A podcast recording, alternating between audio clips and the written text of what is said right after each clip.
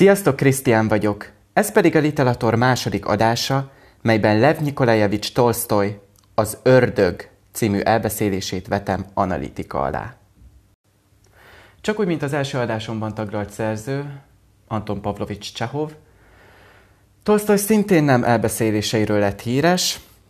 Olyan műveket tudhatunk neki, mint az Anna Karenina, a Háború és béke, és hát körülbelül egy magyar olvasónak itt meg is állt a Tolstoy művészet, pedig még akár beszélhetnénk a feltámadásról, a kozákokról, a Kreutzer szonátáról, egyébként az utóbbi az pont egy elbeszélés, de tényleg valójában az Anna Karina és a háború és béke tette őt igazán ismerté a nemzetközi irodalmi porondon, és a mai napig ezekkel a művekkel ezzel a két művel foglalkozunk leginkább részleteiben, hogyha Tolstoyról van szó. Ellenben ez nem azt jelenti, hogy elbeszélései kevésbé lennének zseniálisak. Sőt, nyilván nem véletlenül hoztam mai adásom témájának pont az Ördög című elbeszélését. Aki nem olvasta volna a történetet, annak gyorsan összefoglalom. Jevgenyi Értyenyev apja halála után vidékre utazik a megörökölt birtokra édesanyjával, ott megpróbálja fellendíteni a gazdaságot, közben pedig kisregényt viszony kezd el szövegetni egy ottani parasztasszonynal, Sztyepanyida Pcsányikovával.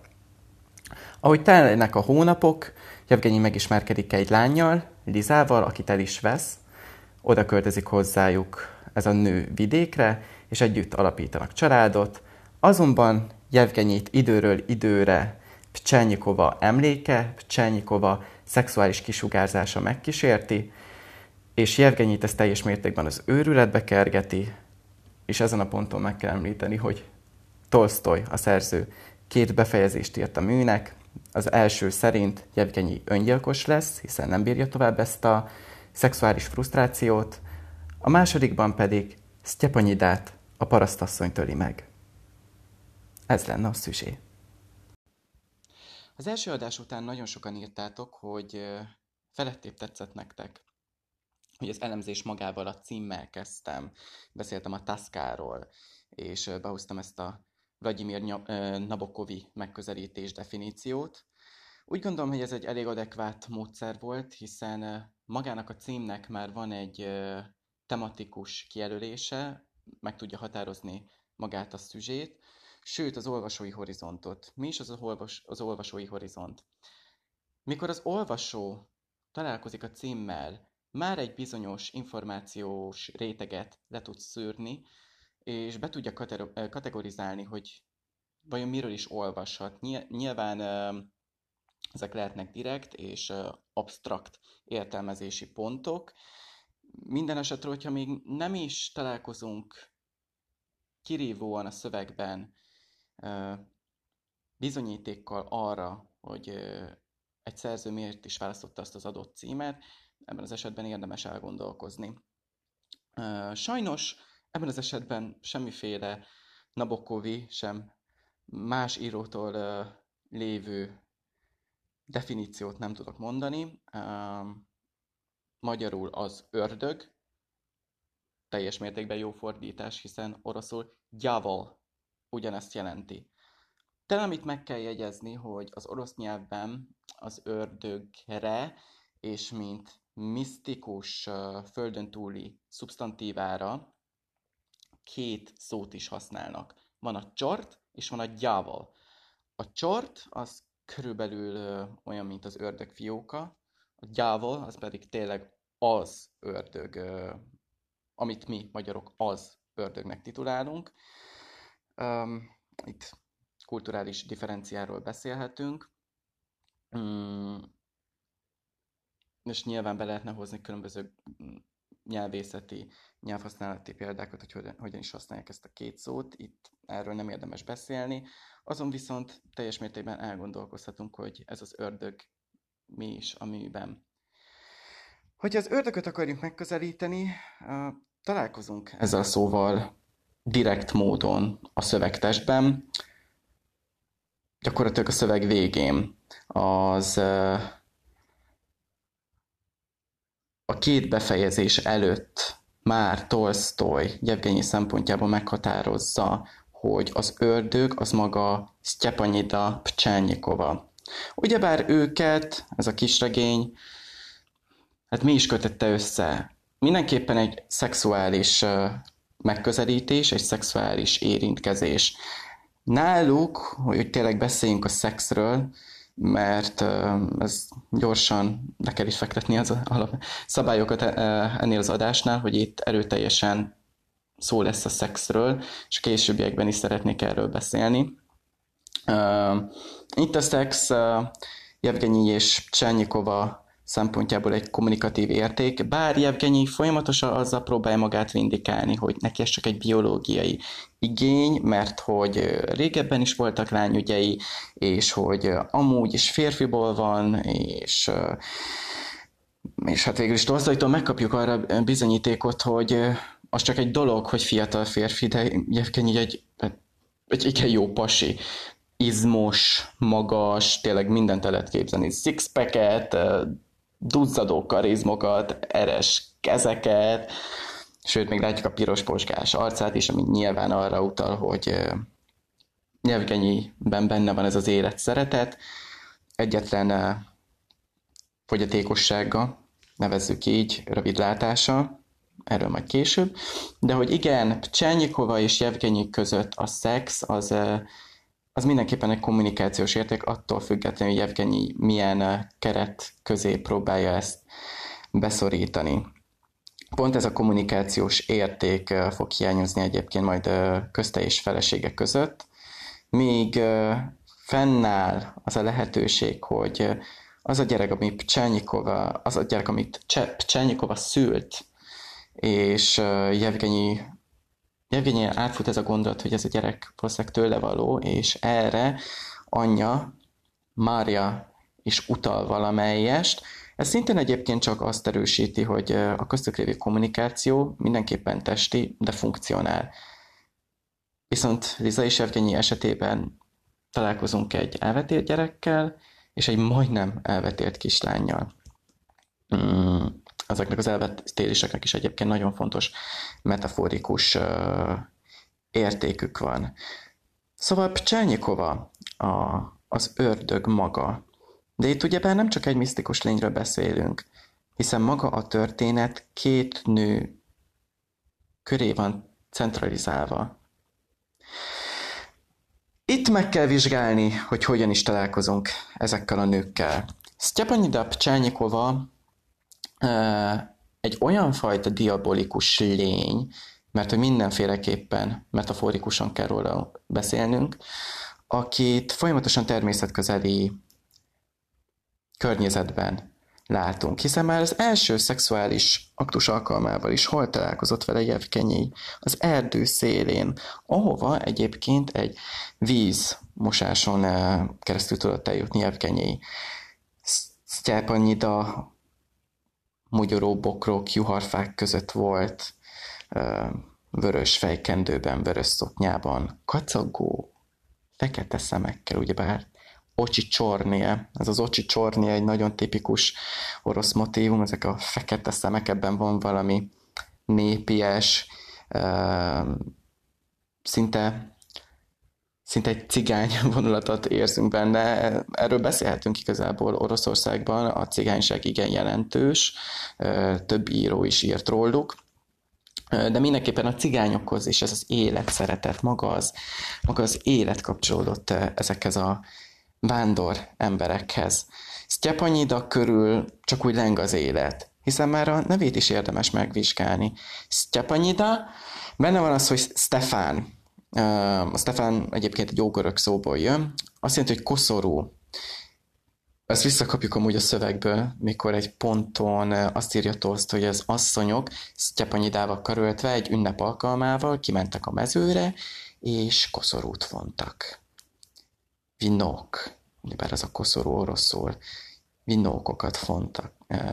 És ez gyakorlatilag egy önigazolás Sztyepanyidára, plusz benne van a nevében a Sztyep, Sztyeppe, teljes mértékben gondolhatunk rá. Ez, ez egyáltalán nem egy véletlen uh, írói megközelítés, ez is csak a természet közeliségét erősíti. Ugyebár Stepanida olyan, mintha egy erdei démon lenne, aki megkísérti az ösvényeken, a kijelölt ösvényen haladó embereket, és lecsábítja róla őket. Szóval igen, már a találka is egyébként az erdő szélén történt, és nagyon sokáig csak természetközeli, naturális közegben láthatjuk Sztyepanidát. Jön vele ellentétben Liza, Egyébként igen, ezt még visszatérve Sztyapanidához, ugyebár a történetnek van egy érdekes ciklikussága, hogy tavasszal kezdődik, jön a nyár teli élettel, aztán a befelé fordulás, az ősz. És akkor egy novemberi napon találkozik Jevgenyi a nagyvárosban Lizával, ott szerelmesek lesznek, és haza is viszi. Ahogy hazaviszi vidékre, ez már csak azért is nagyon fontos, mert hogy Liza az egyenlő a házzal. Lizát nem nagyon látjuk a házon kívül, vagy a házat körülvevő kerten kívül, hiszen a kerten túl már Stepanyidának a birodalma van. Pcsányikovával találkoztatunk. Lizának ki van jelölve a limitációja, hogy hol is van a felség területe, azon túl már nem mehet. Még Stepanyidából árad a szexuális erő, az életre való éjség. Um, hogyha meglátjuk a leírásokat Lizáról, tulajdonképpen egy tök egyszerű lányt látunk, akiben, hát aki szép, de tök átlagos, és gyakorlatilag az egyetlen mélyebb deskripciót érdemlő tehát mondjuk testrésze, vagy tényleg része Lizának, az a szeme. A szeme, ami ami csak úgy csillog a szerelemtől. Nagyon éles szeme van Lizának, viszont ez a látás, ez egy fizikai látás. Mindenképpen az adott dimenzióban a dolgok vetületét azt fel tudja fogni, túl már ezen nem tud látni, ez egyébként egy ellentét Evgenyijel, akinek ugyebár rövidlátása van, van egy fogyatéka, amire szemüveget kell hordania. Hiszen, mert tehát, hogyha valamelyik őtök megnézte az egyik Insta live-omat a, a fő Insta profilomon, ott beszéltem egy Szilvia Plath vers kaps, kapcsán a, a nem látásról, mint uh, irodalmi fontosságról nevezzük így. Szóval már az ókorban is a görögöknél is különböző fogyatékok, nyilván nem Spártában éltünk, de hogy különböző fogyatékokat nagy tisztelet vette körül. Például a rövidlátás vagy erősebb szintjén a vakság, hiszen hogyha valakinek a szemében a fizikai fény nem tudott úgy visszatükröződni, vagy nem tudott uh, úgy felfogódni, az azt jelentette, hogy ez a látás, ez, ez egy befelé figyelő látás, és a transzcendentális, a földön túli dolgokat képes felfogni, ami szemmel nem látható. Viszont, aki elvesztette a látását, más érzékei felerősödtek, és ezért a feljebb valóval, vagy akár igazából tényleg a láthatatlan körülöttük lévő lényekkel viszont tud kommunikálni. Ezért nagyon sok jós, különböző ókori drámákban találkozhatunk is egyébként vakvátészekkel, jósokkal, vakok voltak. És uh, itt is egy hasonló vakságról beszéltünk Evgenyi esetében, ami már egyébként visszajön az első szexuális uh, afférnál is, hiszen Evgenynek át kellett lépni egy vízmosáson, ez a vízmosáson való átlépés, ez a Sztyepanyida birodalmába való behatolás. Csalánok vették körül, ugyebár ezt, a, ezt az árkot, a csalán az hiába egy gyógyító növény, attól függetlenül csíp, ez is inkább az ördögi jellegét adja a dolognak, a misztikusságát. Ahogy átlépett, leesett a szemüvege. Megtörtént a, a fő, fő dolgok percepciója, észreveszi a körülötte lévő transzcendentális erőket, erőket vagyis Sztyepanyidát, aki maga a vörös kendős, vörös szoknyás ördög és vele így a, egy transzcendentális síkon tud kommunikálni szexuálisan. Ugyebár a szexnek mindig is volt egyébként egy nagyon, hát nyilván ez egy intim aktivitás, de volt egy nagyon ösztönszerű, ösztön alapuló hozadéka, Főleg egyébként erről beszéltünk Jevgenyi és Sztyapanyida esetében, hiszen az ő szexuális életük teljes mértékben az állatiasságon is az ösztönökön alapszik, ami egy kicsit neki megy egyébként a Bibliának, mert hogy nem feltétlenül uh, szelemből történik az egész, bár biztos ez? Majd kitérünk rá. Szóval igen, uh, Lizáról csak, csak a szeméről tudunk meg akármit is. Sztyepanyida esetében egyébként konkrétan kapunk képet a fizikai valójáról, um, gömbölydett formák, gömbölyű könyök, vállak, mellek, ringó csípő, szóval tényleg dagad az élettől, árad belőle a vitalitás. És itt kell egyébként megemlítenünk és beszélnünk arról, hogy a történetnek az elbeszélés elején Ugyebár Máté evangéliumából kapunk egy részletet. Én pedig azt mondom néktek, hogyha valaki asszonyra tekint gonosz kívánság okáért, immár paráználkodott azzal az ő szívében. Ha pedig a te jobb szemed megbotránkoztat téged, vágyd ki azt, és vesd el magadtól, mert jobb néked, hogy egy vesszen el a te tagjait közül, sem hogy egész tested a gyehennára vetessék. És ha a te jobb kezed botránkoztat meg téged, Vágd le azt, és vesd el magadtól. Mert jobb néked, hogy egy vesszen el a te tagjait közül, sem hogy egész tested a gyehennára vetessék.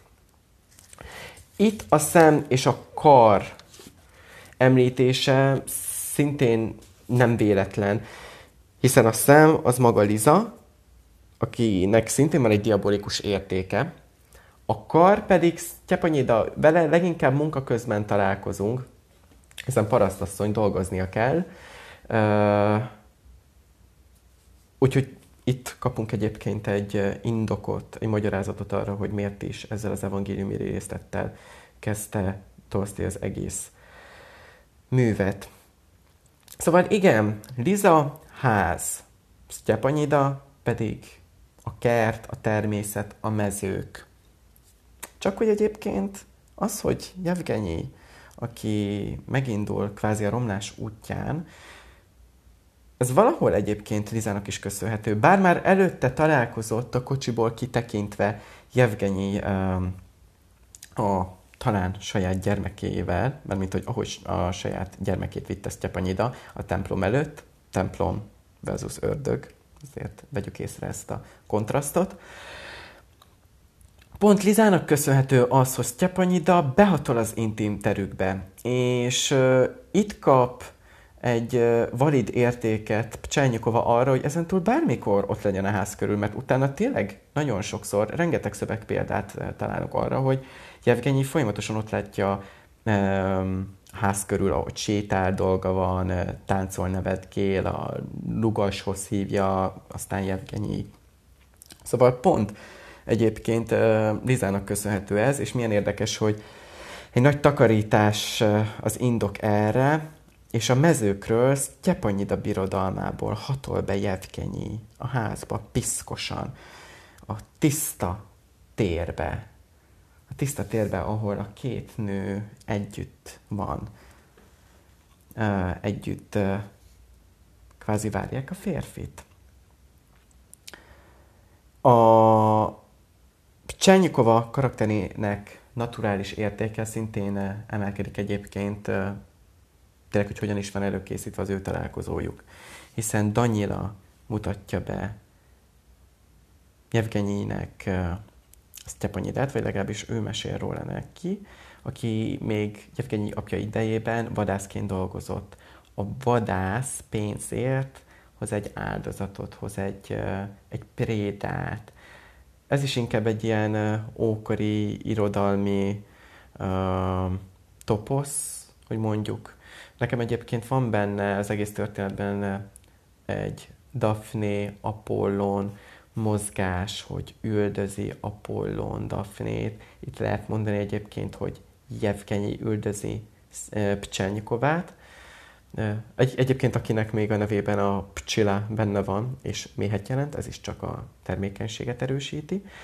Szintén viszont Pcsányikovának a szexuális kisugárzása, a, hát a szexualitása üldözi Evgenyét. Van egy ilyen oda-vissza Apollon Daphne üldözés történet, és ezt még annyira a vadász minőségével, és az, hogy elmesél, hogy régen micsoda orgiák, micsoda paráználkodások történtek meg egy-egy vadászat vagy ünnep alkalmával, ez szintén csak ezt az ókori felfogást erősíti. Az ókori felfogáshoz még egyébként jön egy pünkösdi ünnep is, ahol az asszonyok táncolnak nyilván, legszebben Pcsányikova táncol, akinek a táncát még maga Liza is észreveszi, aki kék ruhában van, Sztyepanyida meg vörös ruhában. Szintén kontrasztszínek, a piros szín, szexuális vágy, szexuális bűnösség, a bűnszíne, az ördög színe, míg a kék Mária színe, a Szűz Máriáé, Krisztus Urunk édesanyjáé. Egyébként Mária szintén benne van a történetben, ezért fontos amúgy, hogy megvizsgáljuk a különböző karakterek nevét, hiszen Mária, eh, Jevgenyi anyja, bár Mária neve, ez a Mária egyik változata, Mária. Jézus Krisztus édesanyja. Míg Sztyepanyidát szóval folyamatosan az élet veszi körül, addig Liza esetében csak halállal találkozunk. Itt a halál, mint uh, egy tény a történetben, igazából Jevgenyi üdvösségének megmentése miatt van jelen. Mert mind a két alkalommal, mikor baj történik Lizával, aki egyébként folyamatosan el akart hagyni a terét, szóval az első alkalommal kiment Jevgenyi elé, aki a munkából jött, és meg akarta várni a férjét, Liza, és megbokrosodott a ló, ezért elesett, megtörtént a vetérés. Sztyepanyida birodalmában történt meg a probléma. Másodszorra pedig a mezőkre akarta vinni Jevgenyi feleségét, szintén valamit meg akart neki mutatni, és az árok mosá, a vízmosáson, az árkon nem tudott rendesen átlépni. Liza nem tudott belépni Sztyepanyidának a területére, és majdnem elvetélt. Ezek mind jelek, mert mind a két alkalommal erősen uh, szét akarta feszíteni Sztyepanyida szexuális mi voltja Jevgenyét, szóval tényleg megmérgezte. Ezek józanító pillanatok voltak. Hiába volt meg szintén elméjében Sztepanyida emléke, valamennyire kijózanította a főhősünket. Ezek a pillanatok menték meg Jevgenyit, a, aki én úgy gondolom, hogy egy igazán számomra méltó karakter, mert hogy ö, alapvetően van egy morális ö, stabilitása neki, és folyamatosan csak visszaigazolást kíván kapni a környezetéből. Miért is mondom azt, hogy van egy morális stabilitása? Mert hogy Jevgenyi bár magában folyamatosan azt bizonygatja, hogy teljes mértékben természetes, amit csinál, mégis megszól a lelkiismerete, hogy ebben van valami romlottság, valamiféle romlottság. Három alkalommal próbált viszonyulni a történet folyamán. Először ugyebár a vadásszal, Danyilával beszélt, aki semmi problémát nem talált abban, hogy egy parasztasszonynal kezdjen uh, kis regényt, egy parasztasszonynal szövegesen uh, szerelmi affért, szexuális affért, mert tehát ez nyilvánvaló volt, hogy Sztyepanyidával szexuális uh, kapcsolata lesz. Egyébként Sztyepanyidának uh, előzőlegesen Danyilával is volt, meg egy csomó más karakterrel. Uh, tőle nem tudott morális stabilitást kapni, mert Danyilának semmiféle problémája, nem volt meg a problematikája az uh, adott kérdéssel kapcsolatban. Utána megkereste intézőjét, aki inkább azt tartotta kifogásolhatónak, hogy Jevgenyi megpróbálta eltávolítani Pcsenyikovékat Semmint azzal, hogy neki Sztyepanyidával, egyébként akinek a férje a városban volt kocsis, zárójelben, Jona, nem érdemes behozni a történetbe, csak hogy érdekes, hogy pont kocsis a férje, zárójel bezár. Szóval neki semmi problémája nem volt azzal, hogy az úr, aki tényleg ott a főnök, egy felső pozícióban található, hogy neki bármiféle kapcsolata lenne, szexuális kapcsolata lenne Sztyapanyidával, mert hát miért nem? Mindenki jól jár ezzel. Az úr is nyugodt, és a Sztyapanyida is szereti a szexet. Utána ott van a részeges nagybácsi, akinek semmiféle történeti értéke nincsen végez elbeszélés során. Egyedül az, mikor Jevgenyi megvallja a titkát neki, oh, csak annyit kérdez vissza, hogy legalább szépe. Tőle nem tud megerősítés, szintén megerősítés kapni, hogy ő egy bűnös ember. Érdemes elgondolkozni, hogy vajon másként cselekedette volna Jevgenyi, hogyha azt mondják neki, hogy bűnös vagy, hagyd abba. Nem tudom eldönteni. Ti mit gondoltok erről? Írjatok majd erről üzenetet. Még sajnos nincs erről véleményem. Szóval Jevgenyi tanácstalan. A rövid látása egyébként pont az elbeszélés végére, mikor már nagybácsiával is beszélget, felerősödik.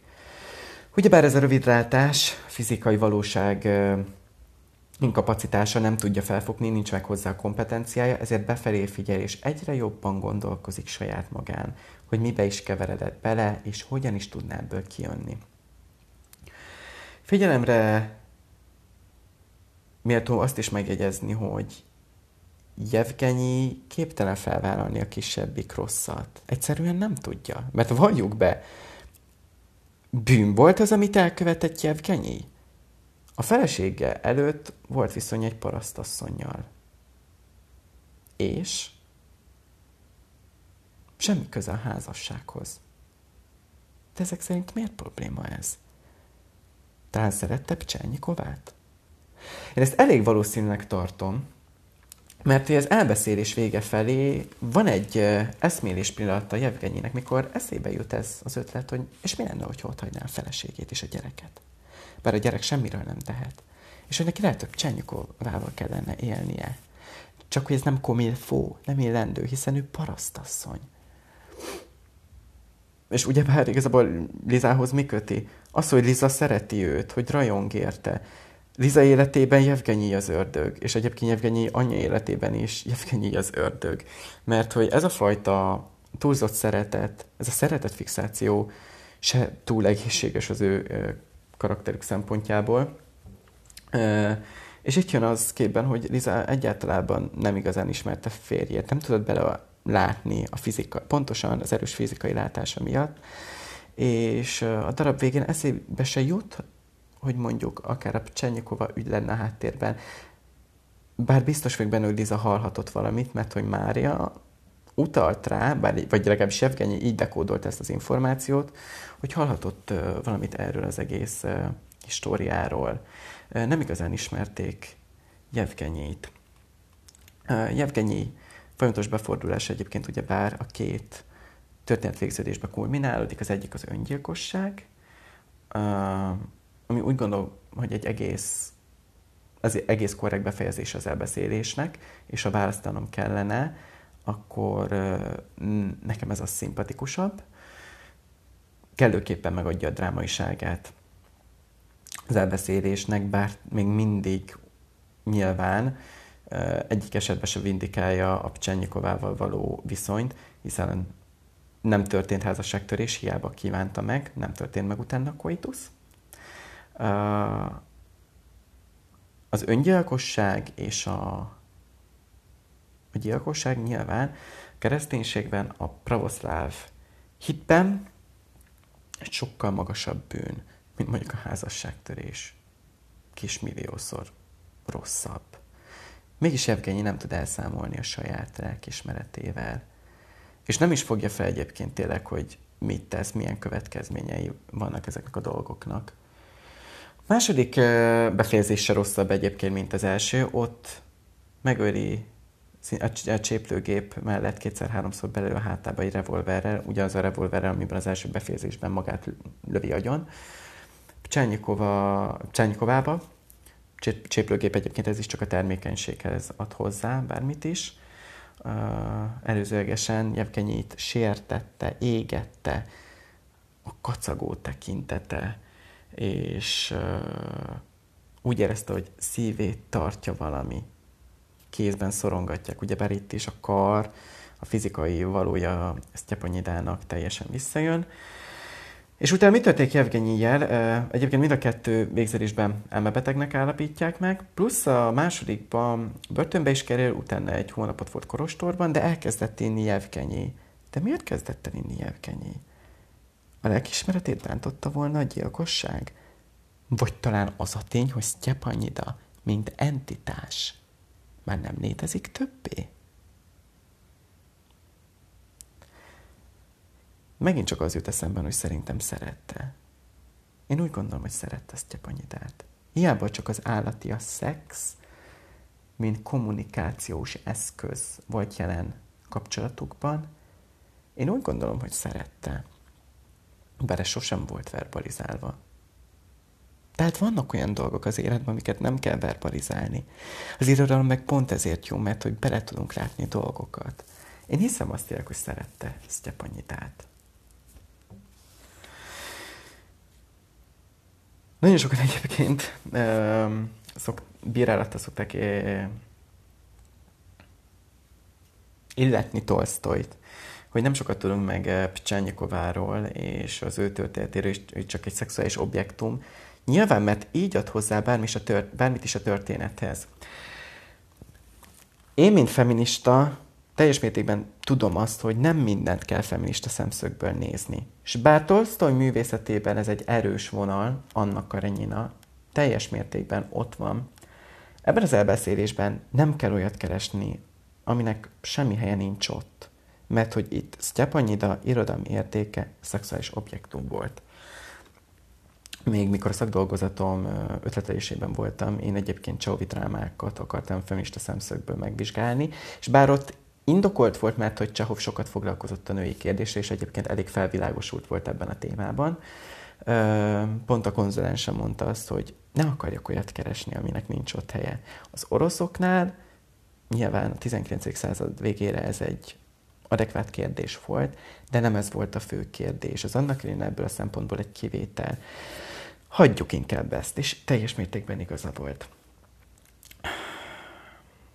Hát, az ördög. Azért is választottam egyébként ezt a történetet mára, nyilván személyes okok miatt, ugyanúgy, ahogy a fájdalmat is, mert hogy bizony az én életemben is ez a szexuális kommunikatív érték jelen volt, és kicsit egyszerre voltam Jevgenyi, meg Sztyepanyida, akkor, mikor tényleg úgy éreztem, hogy én először vagyok szerelmes. És hiába volt ez a kapcsolat teljes mértékben a, a szexuson, a szexualitáson alapuló jelenség, mondjuk így. Sajnos a mérleg egy idő után felén billent, és hát én is többet éreztem, mert mint kellett volna nyilván ez a szerelem nem tudott úgy beteljesedni, ahogy én gondoltam, és ugyanazt a, hát ezt a gyehennát, azt a, azt a kanosszajárást értem meg, mint Jevgenyi ezt a szenvedést. Nyilván egyébként ez nagyon eh, drámaian és kicsit túlságosan teatrálisan hangzik, tehát nem baj, mert én akkor 21 éves voltam, vagy nem 21? 21-22 éves voltam. Hát nyilván teátrálisan éltem meg az első szerelmi csalódásomat, mikor tényleg úgy éreztem, hogy összetörték a szívem. És kicsit én is ö, eltemettem ezt az embert a lelkemben, meg a szívemben egy nagyon, nagyon mély pontra, és nagyon furcsa volt látni, mikor tényleg a szeremi valomás után egy évvel teljes mértékben váratlanul találkoztam bele a négyes metróm, és azt kellett látnom, hogy ő ugyanúgy dagad az élettől, mint Sztyepanyita, és én annyira szenvedtem, mint Jevgenyi. Bár hozzáteszem, hogy abban a pillanatban rájöttem, hogy én csak a, hát ezt a fájdalmat nagyon szerettem. Ugyebár a fájdalomhoz nagyon könnyű hozzászokni. Dostoyevsky Karamazov testvérek, Grusányka, ő mondja ezt, hogy én nem is őt szerettem, hanem a fájdalmamat. Na hát ez tényleg nagyon személyes volt, de kell ezekről beszélni. Főleg egy ilyen mű kapcsán, aminek azért van egy nagyon, nagyon éles és nagyon jelentős metaforikus értéke. Folyamatosan vissza kell vetítenünk az életünkre, meg kell magunkat látni az irodalmi művekben. És nagyon sajnálom, hogy például szexuális oktatás, mint olyan, csak műpéniszek és műmellek tapogatásában teljesül ki, hogy hol vannak a csomók, ez egy óvszer, az egy tusfürdő, védekezzetek. Nyilván egyébként nagyon fontos a szexben a védekezés. Alapvetően tehetbeesésről semmit nem mondanak el, különböző nemi betegségekről szintén nem mondanak el semmit, és ami nagyon fontos, a szex pszichológiája, a szex filozófiája. Hiszen a szex az egy hatalmas nagy, a szexuális közeledés, főleg a fiatalok vagyunk, egy hatalmas nagy sérülési felület. És erről nem beszélnek eleget, pedig nagyon fontos lenne a középiskolában, tinédzsereknek, tényleg mikor annyira meg vannak győződve, hogy mindent tudnak, és nagyon keveset tapasztaltak. És most én beszélek a nagy tapasztalásokról 23 évesen, de most nyilván egy külső szempontból nézem az egészet, az ördögre visszavetítve. Ez nagyon fontos, mert hogy pont egyébként az ördögben és a szexuális fixációról olvashatunk. Ez egy nagyon gyakori jelenség a mi generációnkban. Hát itt vagyok én a tökéletes példa, én ugyanúgy átéltem. És nagyon, nagyon mélyre bele lehet süllyedni, nagyon káros következményei lehetnek, bár én mindezek ellenére is úgy gondolom, hogy sok rosszat megértem, de rosszabb ember nem lettem. És nagyon sokat tanultam magamról, az érzéseimről. Nagyon sok érzést el, el is tudtam különíteni. És bár én meg most próbálom egyébként magamat győzködni, hogy hát ez, ez nem volt szerelem, de hát én akkor úgy éreztem, hogy szerelmes voltam. És ez így is van jól. Minden rosszal és jól együtt ennek így kellett történnie úgy kellett történni, hogy ez az illető, hogy arra fél évre, amíg együtt voltunk, és utána arra az évre, amíg szenvedtem, hogy ő, hogy ő legyen az én ördögöm. Én ennyit gondoltam a mai adásra. Szeretném, hogyha megírnátok nekem, kapnék róla visszajelzés, hogy nektek mi a véleményetek, melyik a jobb befejezés, az első vagy a második? Az előző adáshoz is egyébként nagyon jó analitikai pontokat adtatok nekem, szóval mindenképpen érdekel egyébként a véleményetek e, e, ez a művel kapcsolatban is. Nyugodtan keresetek meg mind a Literator oldalán, vagy a saját Insta oldalamon, Szecsik, így megtaláltok. Nagyon szépen köszönöm, hogy meghallgattatok. Én Krisztián voltam, ez pedig a Literator. Sziasztok!